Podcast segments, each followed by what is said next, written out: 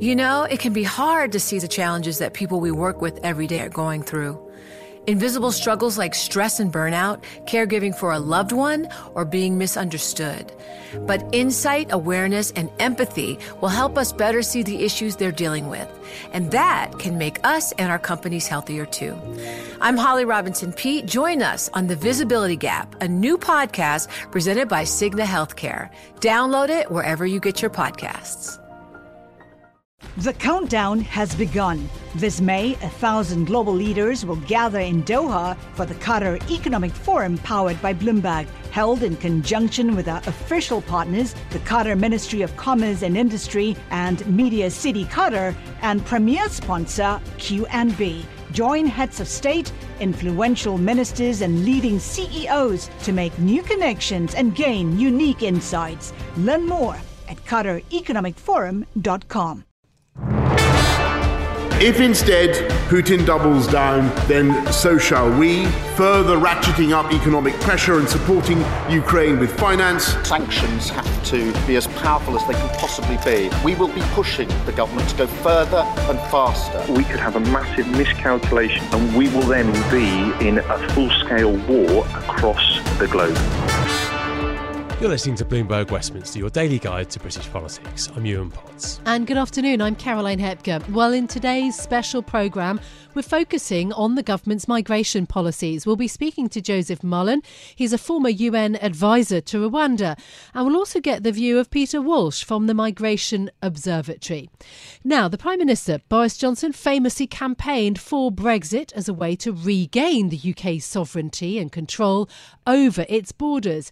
When running to become Prime Minister, he called for an Australian style points based system so that Britain could be more selective about letting in migrants. Well, the Conservative Party has long courted those worried about the level of migration to the UK, but it now finds itself being criticised from both directions for not having reduced migration flows enough, but also recently for having been too slow to help those fleeing Ukraine. Now, its new policy to send migrants 4,000 miles to Rwanda for processing has been criticised as draconian and a publicity stunt. But the government insists it's both a practical plan and there is no easy alternative to stopping small boats crammed with people from crossing the channel. Well, to discuss this, we're joined now by Bloomberg's political reporter Joe Mayes. Joe, great to have you on the programme. What is the government's plan then, as far as they've fleshed it out? So the plan is effectively to give a one-way ticket to Rwanda to anybody who crosses the English Channel and tries to claim asylum in the UK inadmissibly. So that's to say the government believes they have already passed through a country through which they could have claimed asylum, but instead they've tried to come to the UK and, in the government's words, tried to jump the queue, so to speak, to claim asylum in the UK. So they would be sent to Rwanda, having been processed in the UK, and they would then be put in a detention facility whilst Rwanda assesses their asylum claim with the ultimate aim of trying to claim asylum in Rwanda. So there will be no possibility of claiming asylum in the UK. And as you say, it's effectively the government trying to create a huge deterrent from crossing the English Channel in the first place if migrants know that there is simply no chance they would be able to claim asylum in the UK. And um, and yes, so it will be about claiming asylum in Rwanda. And as you say, it's been criticised on, on multiple grounds. Firstly, on the idea that it's very costly. We know that the government is in a 120 million pound partnership with Rwanda as a start off uh, to create this partnership. So they're basically giving large sums of money to Rwanda for every um, migrant who is who is settled there, and we don't know how costly it could become in the long run. And is that more cost effective than just doing it in the UK? That's one criticism. The second is that it might not even work. You know, will will the migrants even know about this plan, and will that therefore mean they don't cross the channel? Because if they don't know about the plan, they'll still come. So there's various criticisms that have been made against this. Uh, Joe, what about the uh, politics of this? It's certainly been controversial in many parts of uh, of the left. Is it also controversial within uh, conservative ranks, or, or are they fairly united behind this? There is a split. Some people are in favour, but others, like Andrew Mitchell, for example, the former International Development Secretary, he's very openly against it for some of the reasons I just gave you the idea of cost, the idea of impracticality, and in a sense, the inhumanity of it, in his words. So the idea that migrants will be held in detention facilities for a long time, both in the UK and Rwanda, while their claims are being processed.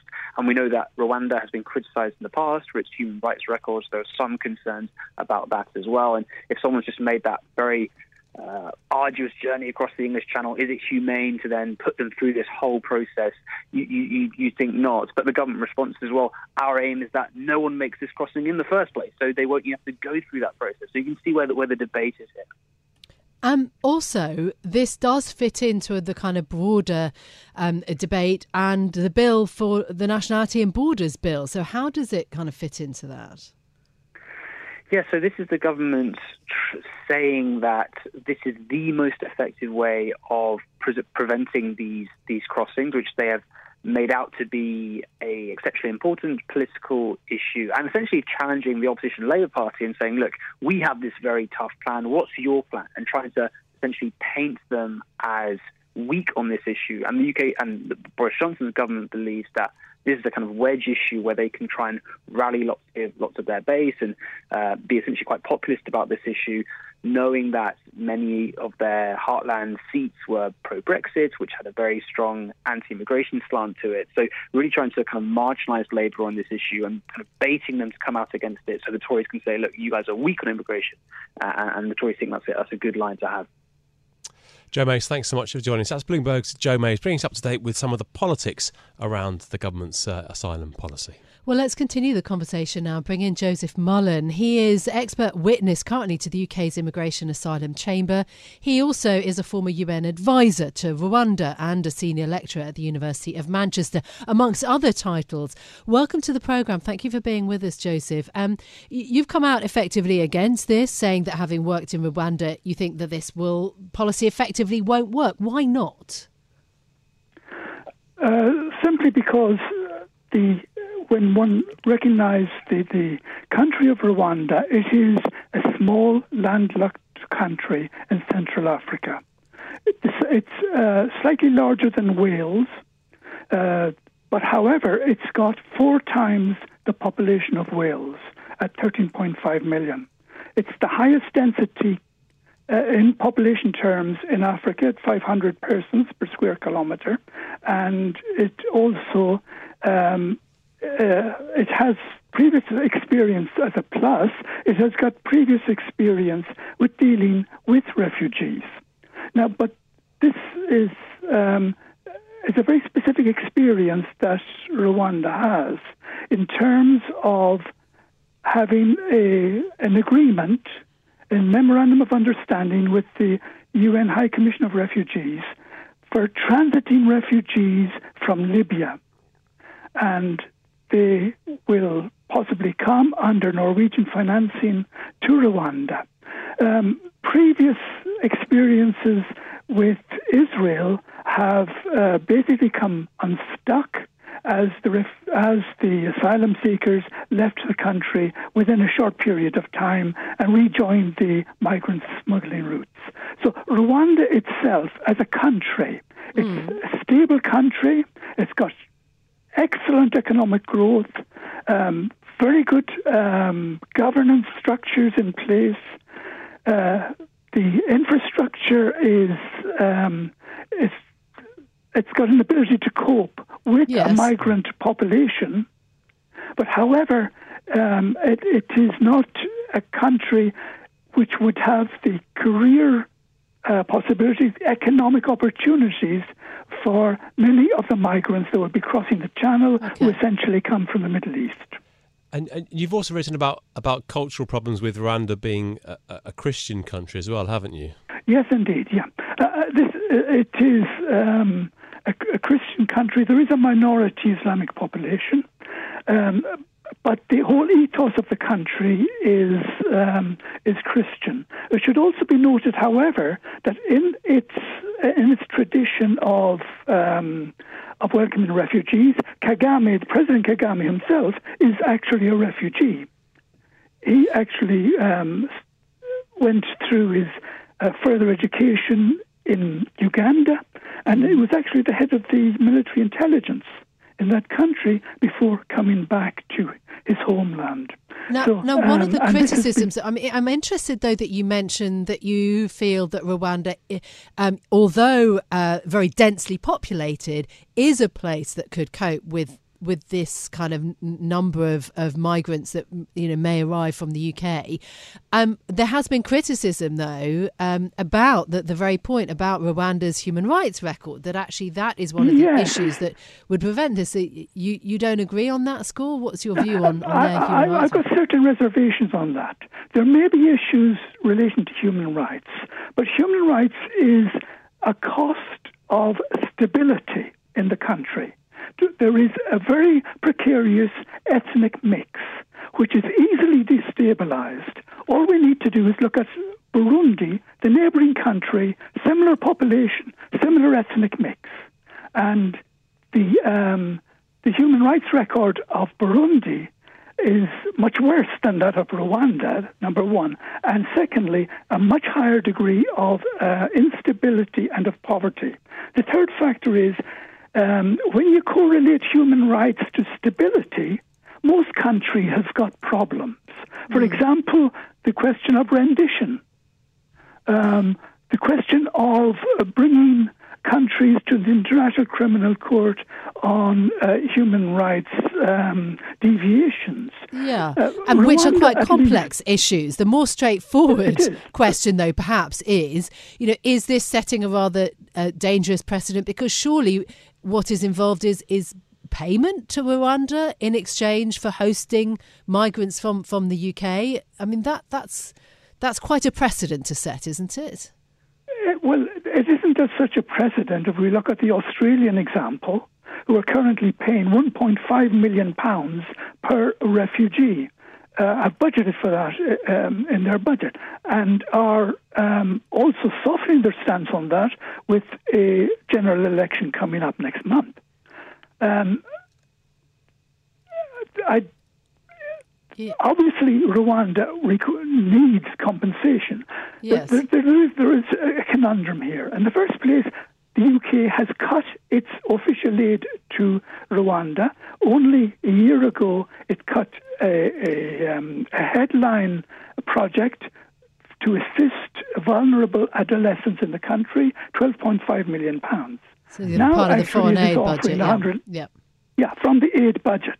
With the other hand, it is returning 120 million as a as a, a, a down payment against a potential agreement.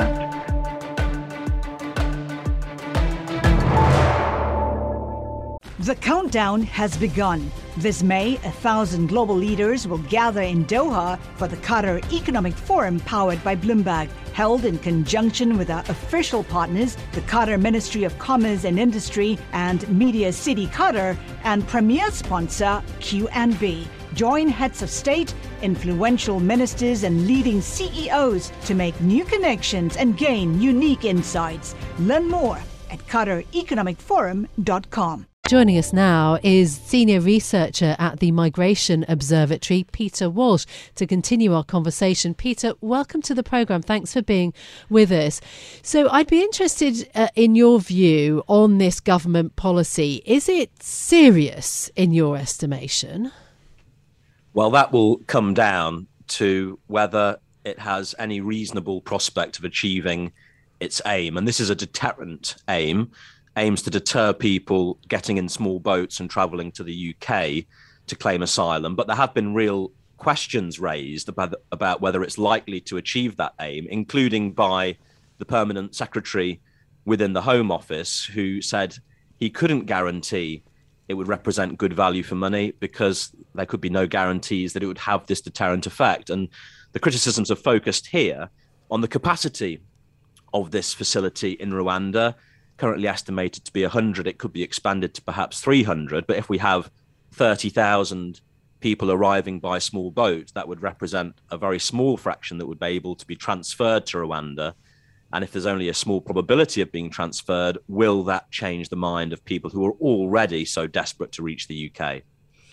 It does sound like a, a small number, but you would think that it would act as a deterrent, wouldn't you? Because Rwanda is a long way away, and most people trying to get to the UK presumably don't want to go to Rwanda, whether it is safe or not. That is the logic.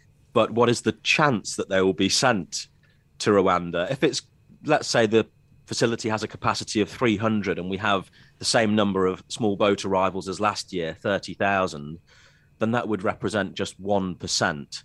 And there are real questions about whether that is a high enough probability to actually prevent people from making that trip. And let's just remember that these are people who are desperate on reaching the UK. They are the small share of asylum seekers who make it to the EU who actually decide, no, we want to travel and make that last and dangerous leg of the trip to the UK. Um, uh, is it legal for the UK to do this in terms of the responsibility um, that that countries have to to migrants? Uh, I mean, this is not you know we're not the only country that has considered this kind of offshoring or indeed enacted a kind of offshoring policy. Australia is well known for it. Israel and Denmark have both tried it too.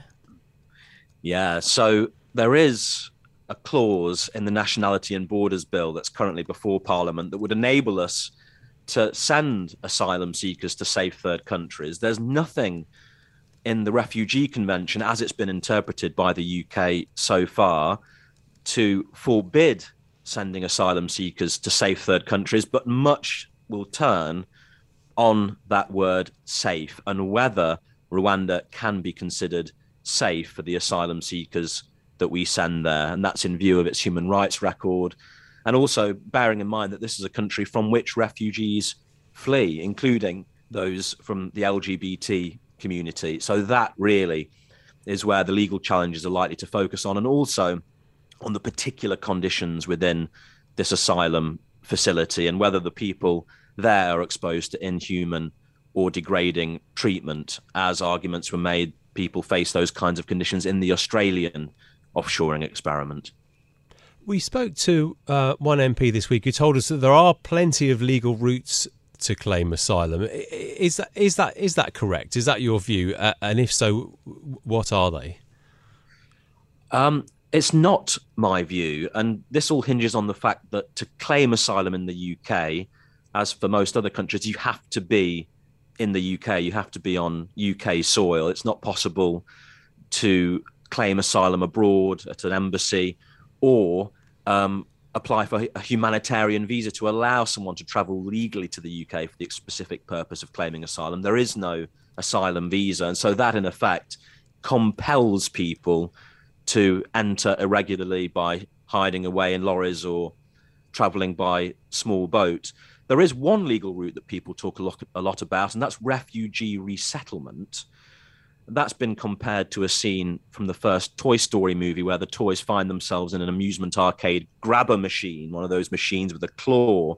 And there are some toys in this machine, and they view the claw as akin to a god that takes them to a better place, but it does take them at random. And refugee resettlement is very much like that. It's a lottery, and just a tiny share, perhaps 1% of those who are identified as refugees in refugee camps, are, are, are selected by the UN to be transferred for other countries. So it's a very small number that can be resettled through that and, route. And what sort of numbers come to the UK th- through that particular route that you describe? Well, in the past couple of years, not very many, fewer than a thousand. But prior to that, it was about 5,000 a year, and that was under a Syrian resettlement scheme, but that was open only to people fleeing the Syrian conflict. We do have another similar scheme now, the Afghan Citizens Resettlement Scheme, but that's for Afghan citizens. So the resettlement options are fairly limited. We have a, now a global UK resettlement scheme. Now that's for all citizens, but it's resettled very few people so far. So the chances to actually be resettled as a refugee are very small indeed at the moment. Is the government's policy really um, tenable? Does it still um, chime with voters' views that that um, voters want to see sort of essentially the less migration, uh, the the better. That was kind of considered a theme uh, and one of the reasons perhaps behind the Brexit vote by some. Have views on that change though? We have an incredibly tight labour market now and need for workers. Is this going to be the continued um, kind of direction of travel for the UK and for this government, do you think? So it is true that uh, immigration was a big reason behind Brexit. And at that time, the UK had some of the hardest immigration attitudes of any European country, but there is evidence that those attitudes have softened since Brexit. And now the UK appears to have one of the most welcoming attitudes towards immigration. This is a somewhat separate issue, I suppose the asylum issue, the irregular migration issue, to the labour market issue. And I mm. understand that there is actually quite broad support for policies that would reduce channel crossings. But whether this policy achieves that aim, very uncertain indeed.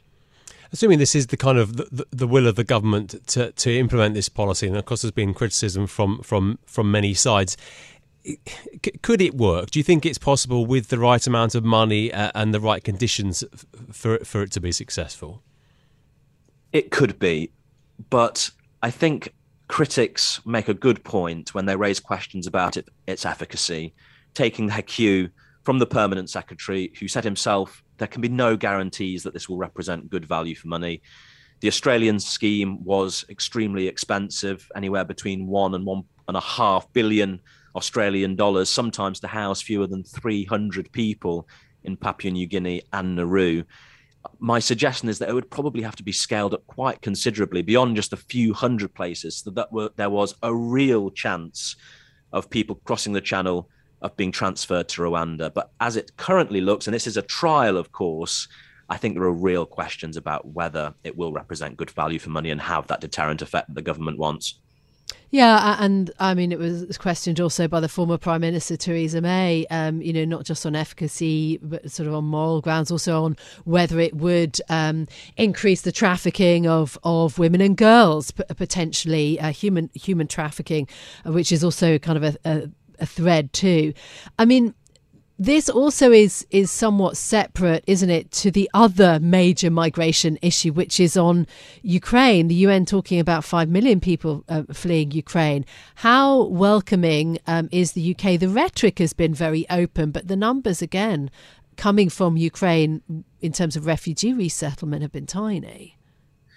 They've been small relative to other countries, but those other countries have previously already quite large Ukrainian diasporas, quite large numbers of Ukrainians there. And those are countries like Italy, like Spain, like Germany, Poland, and so forth. The UK has actually received about 100,000 applications for visas for its Ukraine schemes. That already quite a bit more restrictive than the EU offer, where no visas are initially required. And so far, about 50,000 visas have been issued but there were only about 40,000 Ukrainians in the UK. So it's not clear that we will see the large numbers moving to the UK that we have seen to other countries with much bigger Ukrainian populations there, populations in the hundreds of thousands rather than in the low tens. What do you think of the uh, the quite innovative approach that the government's taken towards the uh, towards Ukrainian refugees, the sponsorship scheme, and uh, uh people uh, coming to, to, to live with people uh, in Britain. Do you think that's something that could be extended to other uh, migrant groups? Admittedly, there is very widespread sympathy for the Ukrainians, uh, and, and, that may not transfer to other groups. But could it work more widely? It could work more likely uh, widely, and that's what refugee NGOs have been clamoring for. I think those Ukraine schemes they have been welcome. Uh, admittedly, though, they are more restrictive than what the EU is offering. But I think because of that, people are saying, hey, why can't we open this up to Afghans, other refugees around the world, rather than what we seem to have been doing recently, which is actually being quite selective and having these bespoke routes for particular nationalities in response to particular geopolitical events around the world. The other example of this, apart from the Afghan scheme, is the Hong Kong scheme for British mm. national overseas citizens there. So I think there is a lot of clamour actually for similar kinds of schemes to be adopted for other groups around the world. Bloomberg Westminster. Listen weekdays at noon on DAB Digital Radio in London.